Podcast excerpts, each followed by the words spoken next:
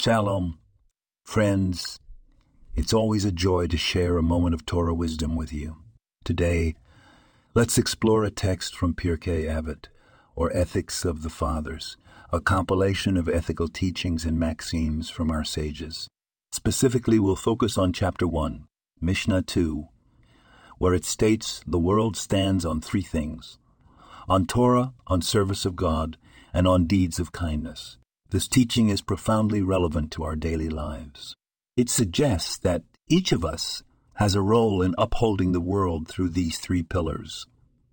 Firstly, Torah is not just a book, but a comprehensive guide to life. By studying and practicing its teachings, we bring meaning and purpose into our lives.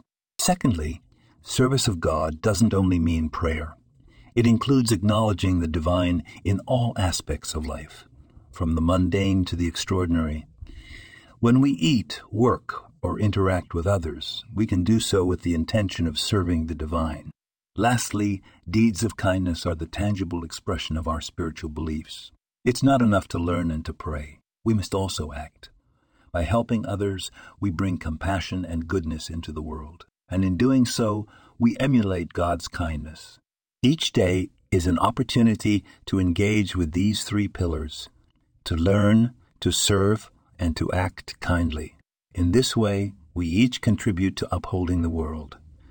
Thank you for joining me in this moment of Torah wisdom. This podcast was produced and sponsored by Daniel Arnoff.